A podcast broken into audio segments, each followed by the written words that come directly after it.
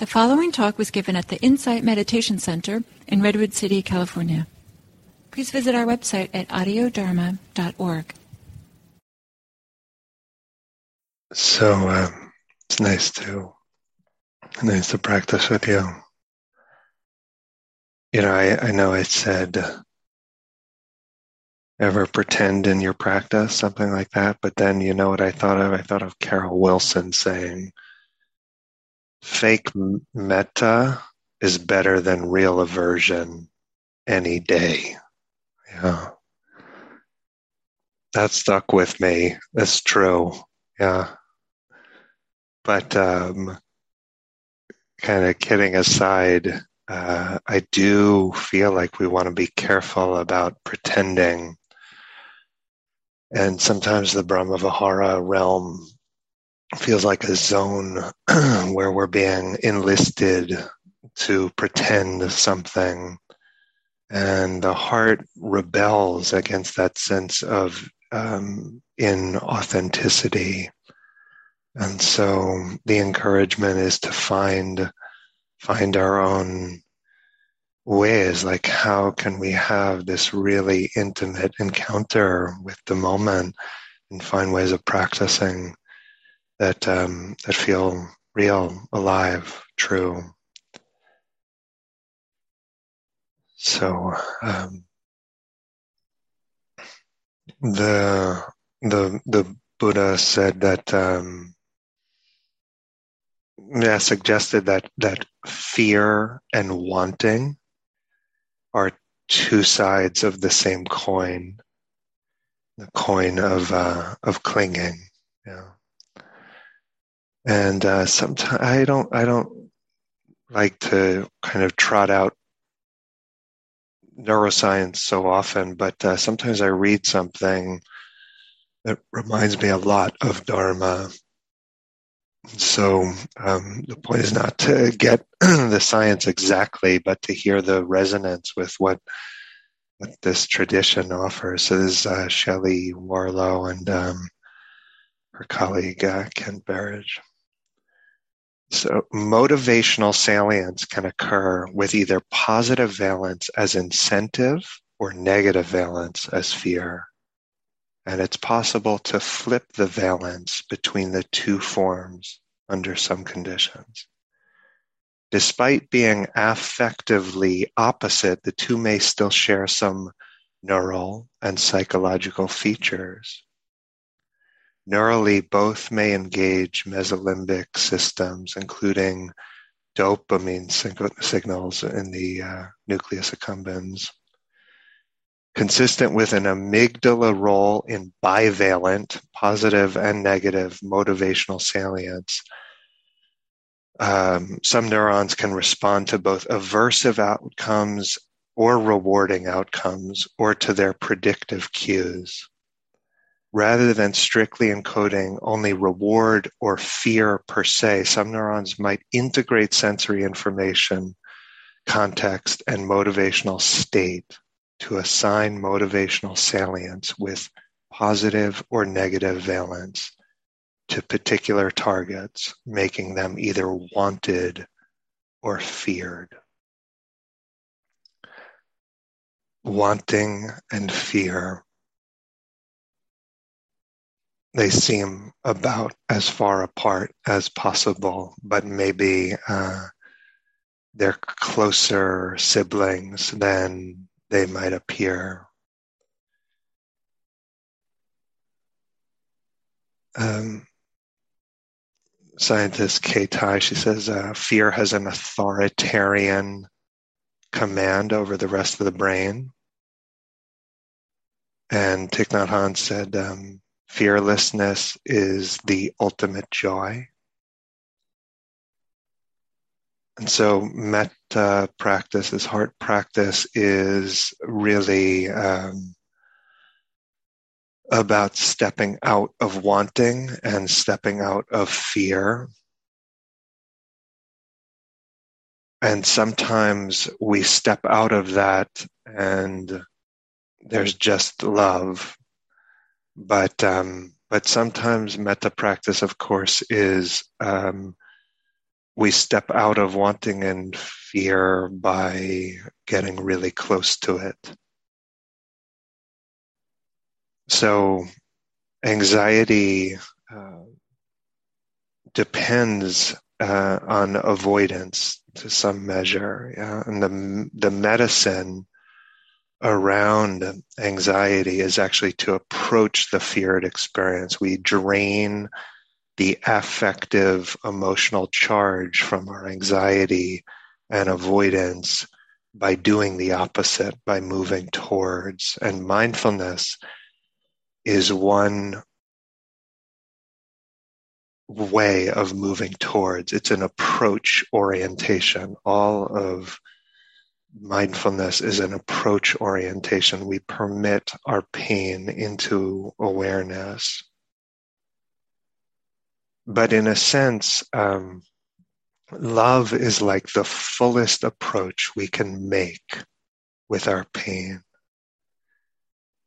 With our love, we get we get so close to what is unresolved in our heart that we begin to habituate to it, and that pain loses some of its uh, electrical charge. We start to uh, the the metta actually starts to be a way of of digesting digesting fear. This was, you know, one of the the classical ways that that uh, metta is prescribed for fear. Yeah, we're stepping out of of of fear and and out of uh, wanting or controlling, right? Because we know there is attached love, you know, a love that includes some measure of possessiveness and and there's the love that is a pure giving no controlling.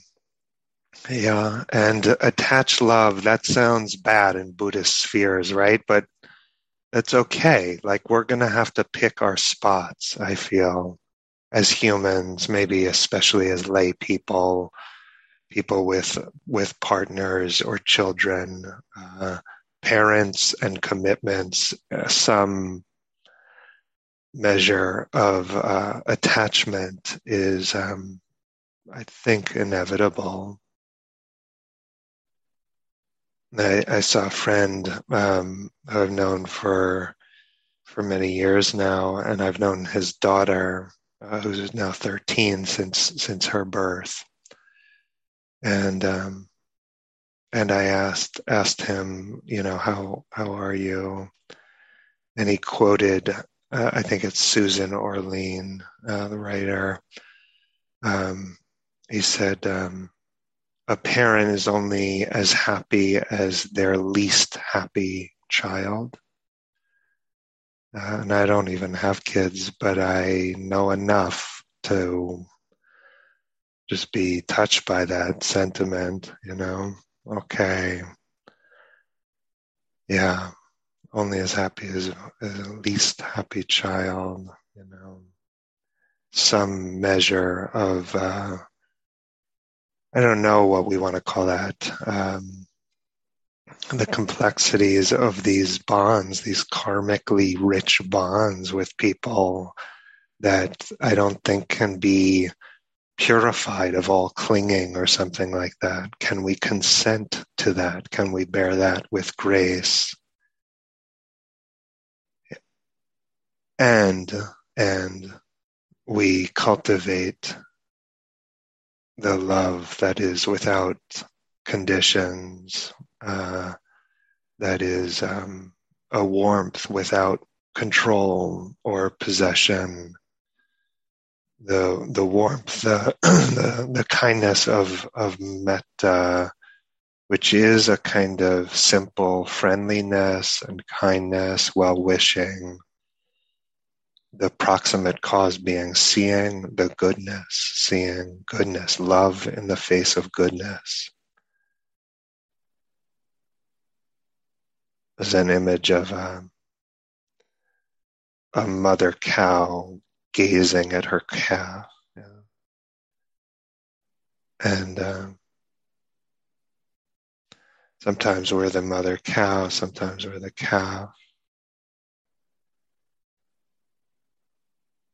But we we sense goodness. Yeah, there is well wishing. And just for me, amidst this this kind of cycle of um, of grieving, you know, I've become so sensitive to goodness, like uh, just just little bits of it that I see in others. You know, uh, if I'm going to cry, that's what's going to make me do it. Goodness is going to make me cry. And um, there's a phenomena in in uh, psychology known as moral elevation, where witnessing good, witnessing goodness, yeah, witnessing acts of moral beauty inspires and elevates us, and we become more devoted to goodness in seeing it. We become the kind of wholesome, pro-social um, movement of our own heart is drawn out by witnessing it, right? We become very, this practice makes us very sensitive to goodness. And loving kindness is being moved by your own goodness. It's being moved by it. It's not the goodness we put on our resume or something. Yeah. And as I said in the, the sit, it's not even like, well, I'll offer this love eh, like because of, yeah. You get into the because of, and then there's always the contradictory whatever, you know, you get into debates about worthiness and deserving and all this. And it's like, no, no, no, not because of, I'm just offering care. Yeah. Being moved, moved by your own goodness. And to abide in this is um, very healing, very healing, and um, not self indulgent. It will connect us more deeply with all beings. And uh, a sense of, of warmth, of uh, radiating from our heart. There's sometimes just so we get quiet, there's nothing but warmth. There's nothing on the other side of our love. And emerging from that, emerging from that, it really dramatizes the pain of hatred, of divisiveness, of separation, of aversion. Hatred becomes less and less tenable, less and less tenable. And so sometimes metta is abiding in love, and sometimes it is lowering our, our resistance, bringing uh, love to what needs love. Because um, the truth of dukkha, that needs to be mourned for a long time, and that takes love. It really is um, often almost unbelievable that being human is like this. Being human is like this.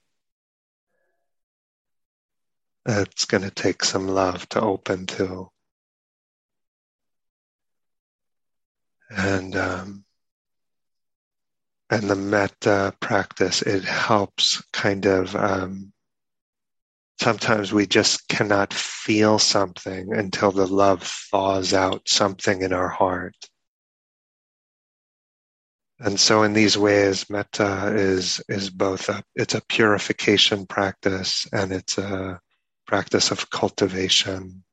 Many, many blessings of metta. So um, stop and um, yeah, I wish you all um, much uh, much goodness today. Yeah, let us let us be attuned to the signs of goodness in ourselves and others. Open our heart to that today. Okay, thank you.